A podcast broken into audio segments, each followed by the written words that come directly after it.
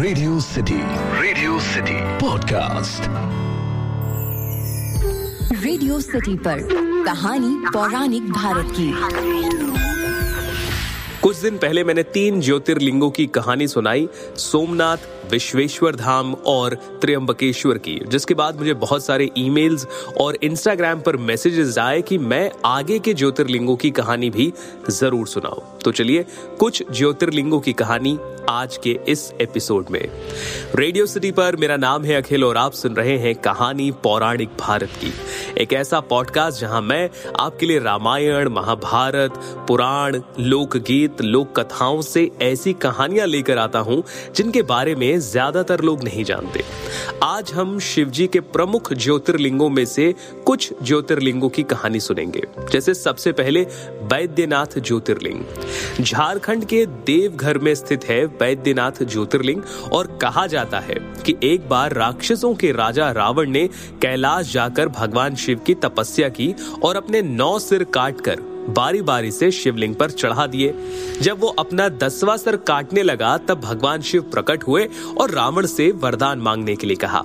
इस बार रावण ने ज्योतिर्लिंग के रूप में भगवान शिवजी से लंका में रहने का अनुरोध किया।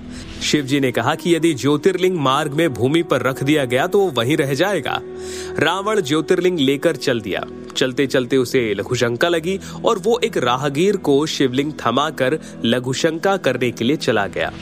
उस राहगीर से जब शिवलिंग का बोझ सहन नहीं हुआ तो उसने उन्हें वहीं रख दिया। जब रावण लौट कर आया तो उसने देखा कि शिवलिंग मार्ग पर रखा हुआ है। उसने उठाने की भरपूर कोशिश की, लेकिन वो नहीं उठा पाया। हार कर रावण लंका चला गया। उसके जाने के बाद ब्रह्मा, विष्णु और अन्य देवतागण वहाँ पहुँचे और उन्होंने पूजा अर्चना के बाद उसी स्थान पर ज्योतिर्लिंग की प्रतिष्ठा कर दी। इस कहानी को कई बार दूसरी तरह से भी सुनाया जाता है, जिसमें उस राहगीर को भगवान गणेश बताया जाता है। अगले ज्योतिर्लिंग है नागेश्वर ज्योतिर्लिंग, जो कि गुजरात के द्वारिका में स्थित है। इस ज्योतिर्लिंग की स्थापना से जुड़ी कथा कुछ ऐसी है कि सुप्रिय नामक एक व्यक्ति भगवान शिव का अनन्य भक्त था। एक बार जब वो नाव पर सवार होकर कहीं जा रहा था तो दारुक नामक राक्षस ने उस पर आक्रमण किया और सुप्रिय और उसके साथियों को पकड़कर अपनी पुरी, यानी कि अपनी नगरी में ले जाकर बंद कर दिया। सुप्रिय जेल में भी शिव भक्ति में लीन रहता था। इसकी खबर जब दारुक को मिली तो वो वहाँ आकर सुप्रिय को डांटने और फटकारने लगा।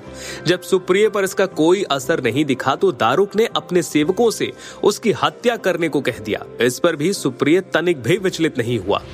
ये सब जब भगवान शिव से देखा नहीं गया तो वो कारागार में ही सोने के चमचमाते हुए सिंहासन पर ऊँचे ज्योतिर्लिंग के रूप में प्रकट हुए।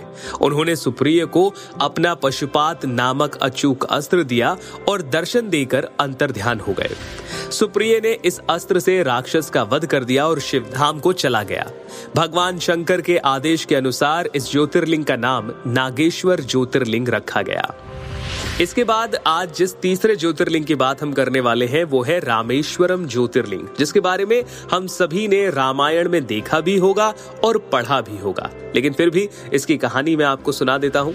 लंका पर चढ़ाई करने से पूर्व भगवान शिव से उनका आशीर्वाद प्राप्त करने के लिए मर्यादा पुरुषोत्तम श्री राम ने रामेश्वरम ज्योतिर्लिंग की स्थापना की, विधि विधान से पूजा की और भगवान शिव से आशीर्वाद लिया। साथ ही साथ भगवान शिव से यह अनुरोध भी किया कि वो ज्योतिर्लिंग के रूप में इसी शिवलिंग में विराजित रहे। और तभी से ये ज्योतिर्लिंग रामेश्वर ज्योतिर्लिंग बन गया।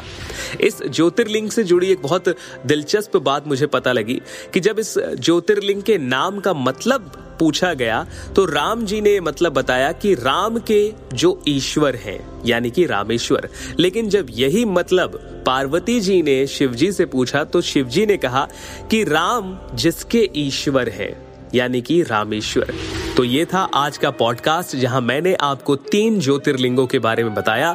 नागेश्वर ज्योतिर्लिंग, वैद्यनाथ ज्योतिर्लिंग और रामेश्वरम ज्योतिर्लिंग। आपको ये कहानी कैसी लगी, मुझे ज़रूर बताइए ईमेल लिखिए podcast at my radio city dot com पर। या फिर आप मुझे इंस्टाग्राम पर भी बता सकते हैं। मैं हूँ आरजे अखिल के नाम से। फ़िलहाल के लिए इतना ही, सुनते रहिए रेडियो सिटी रग रग में दौड़े सिटी रेडियो सिटी पर कहानी पौराणिक भारत की।